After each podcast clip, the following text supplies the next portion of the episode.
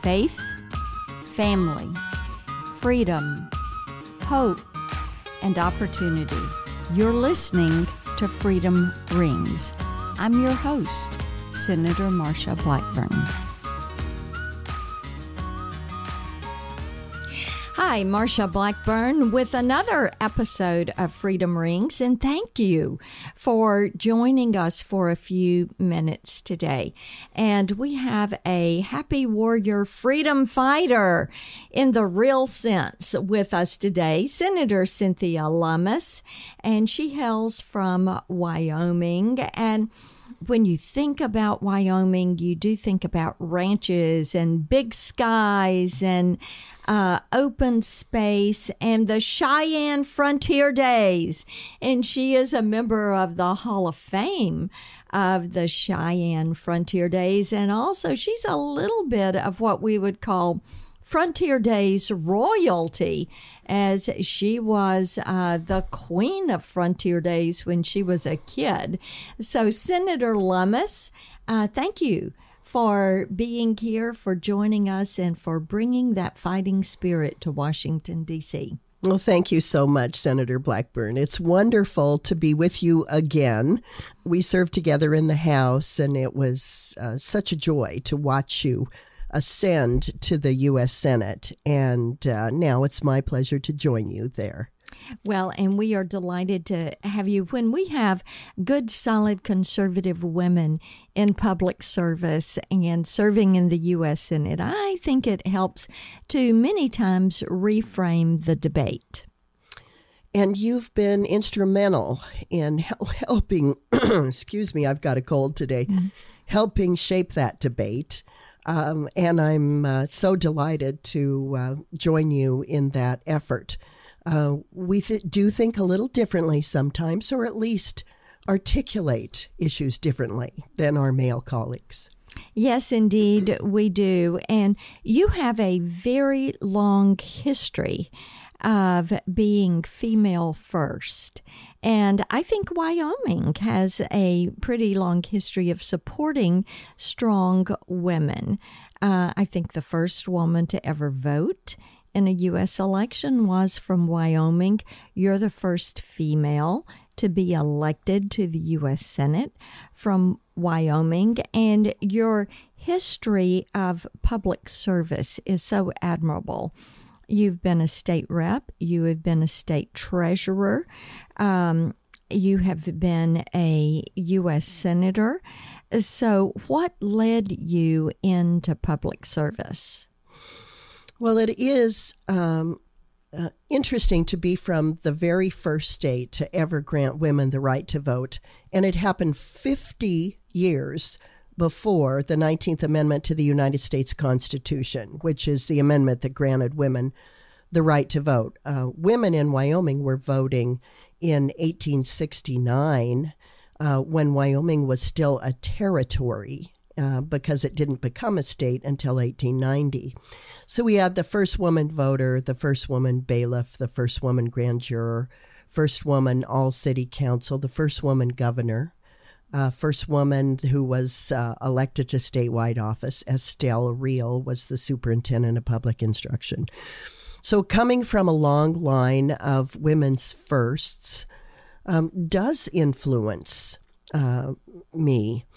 And then growing up on a ranch with a family that was involved in uh, politics um, also was something that helped shape me. I was in 4 H. I showed cattle and sheep at the county fair. Uh, so I had a very traditional upbringing for uh, a country girl in Wyoming. Uh, and those are the things that teach you uh, American values uh, and provide you, even someone like me who is painfully shy, uh, with a kind of a background and basis that allowed me to, to move on. And after I outgrew being painfully shy, I was able to move forward.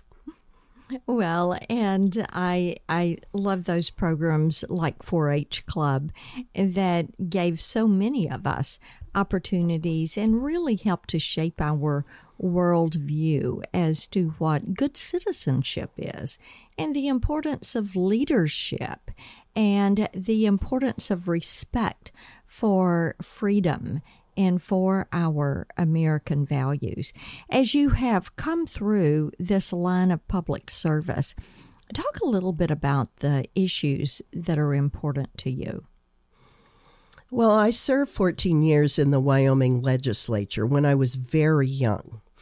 And I saw the need for our state uh, to have a solid permanent mineral trust fund. I became interested in ways that the state could have revenue that was not taking money out of taxpayers' pockets.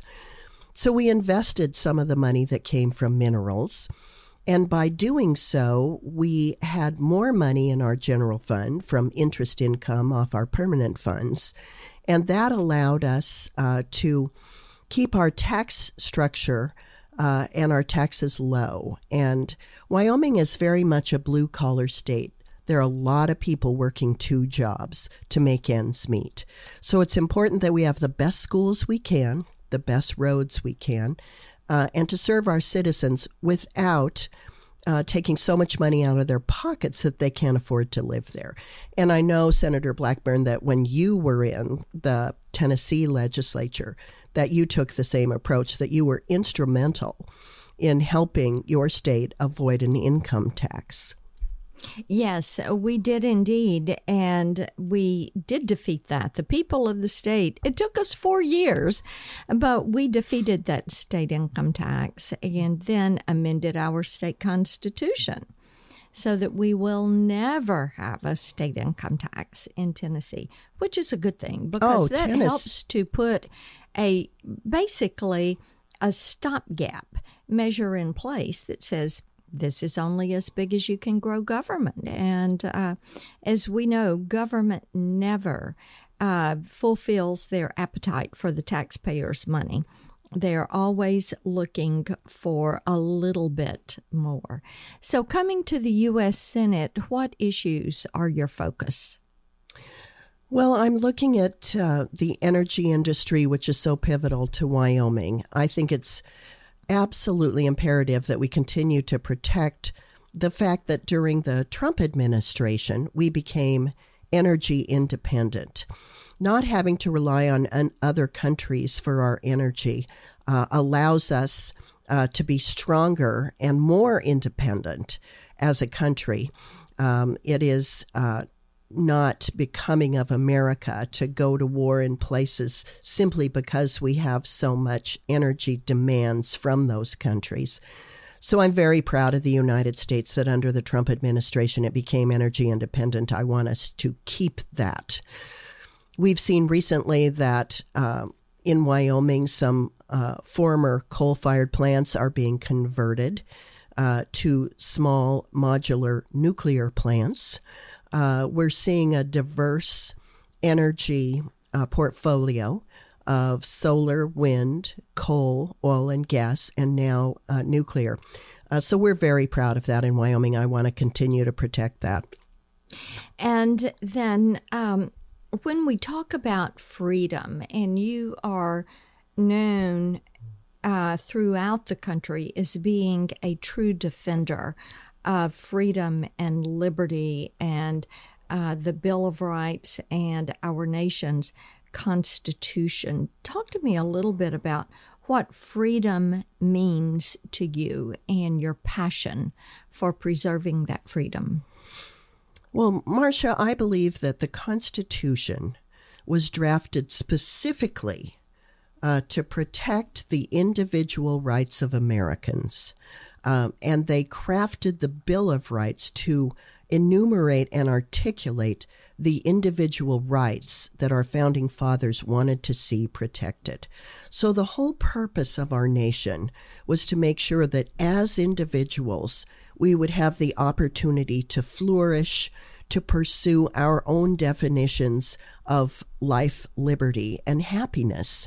Um, and uh, as the nation has gotten older, I think we've gotten away from that fundamental purpose was which was to protect individual rights. And I believe that our founding fathers if they could have drawn a diagram of what they envisioned for our nation, would have drawn an upside down pyramid, where at the top you had the people and the states, and at the bottom you had the federal government, with the federal government there to serve and protect the people as individuals and the states as the primary units of government. So I am hopeful and I'm trying, as a member of the United States Senate, to protect that definition, that ideal for individual Americans to flourish, for states to flourish, and for the federal government to support both. I love that definition. And I, I think you're so right about that. And you said something very significant. So I hope people kind of backtrack and listen to that.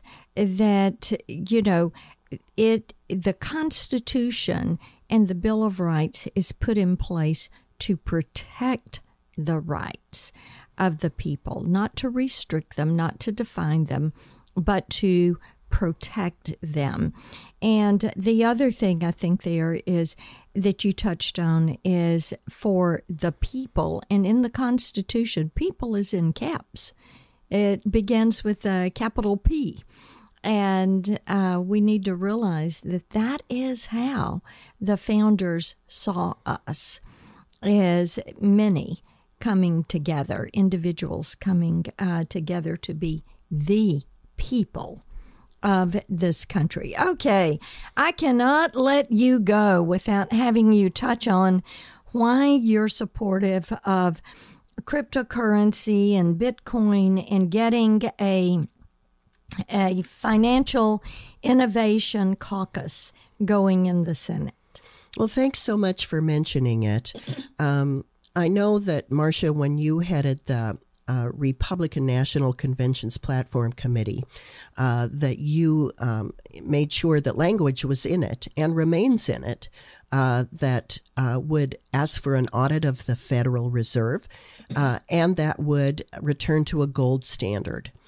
And the reason I'm sure that you chose uh, to protect a standard that would undergird uh, the US dollar uh, is because if you have a standard undergirding it, uh, you can't let it run amuck and out ahead of the standard uh, that undergirds it. Unfortunately, when we went away from the gold standard, uh, we no longer have anything other than the full faith and credit of the United States, which at this point is just words, I'm afraid, uh, to protect our currency uh, from runaway spending and runaway inflation.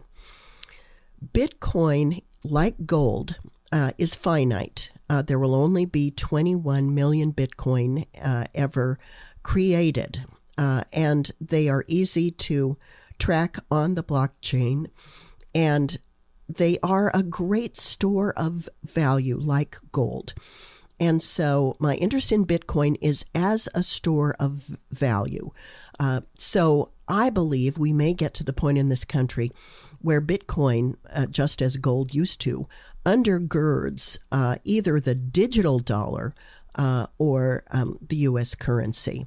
We've even seen in the last few days uh, El Salvador suggest that is going to consider Bitcoin to be legal tender. That could be a game changer if they go through with it, uh, because it it would be fascinating if those countries that are so poor that they receive remittances uh, from the United States through the workers that send money home to their relatives uh, can do it with Bitcoin because then every single dollar or Bitcoin that they earn in the U.S. can be transmitted by telephone, by cell phone, to their relatives in their home country uh, without worrying about them being stolen uh, or high fees from Western Union.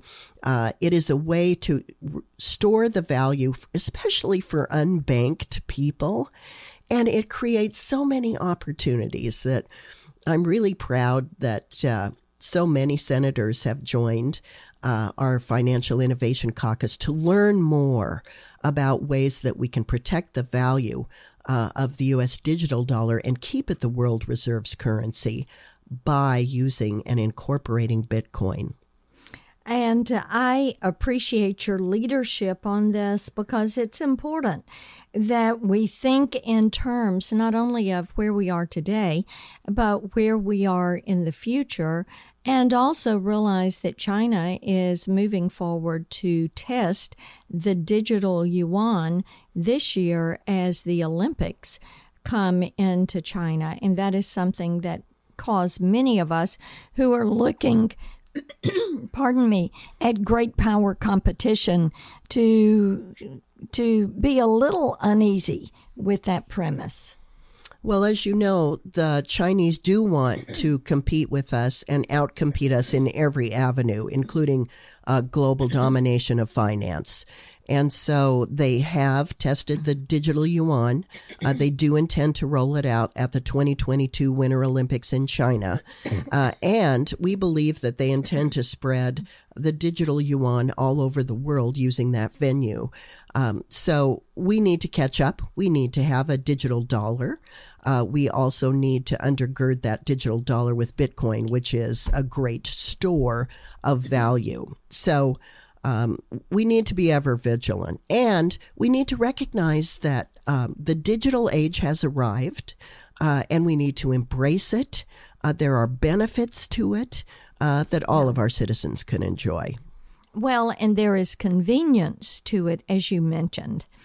Um, I I just am so grateful that you decided to come back to the Senate, and so thankful that you are here. And I know that our listeners to Freedom Rings are going to want to keep up with you. So, where are they going to find you on social media to learn more about what you are doing, not only in the financial innovation space, but also in your fight for freedom? Well, I think that it's Cynthia M. Lummis um, on um, Facebook. I think that it's um, Sen Lummis, S E N Lummis, uh, on Twitter. And so that would be at Sen Lummis. Uh, and we'd love to also see you on our, our political side as well, cynthialummis.com.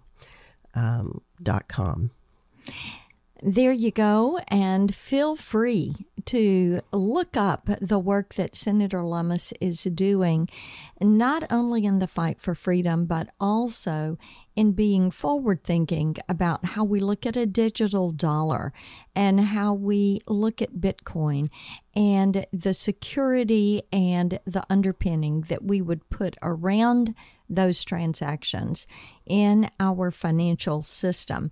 I am Marsha Blackburn, and I thank you for joining us for another Freedom Rings.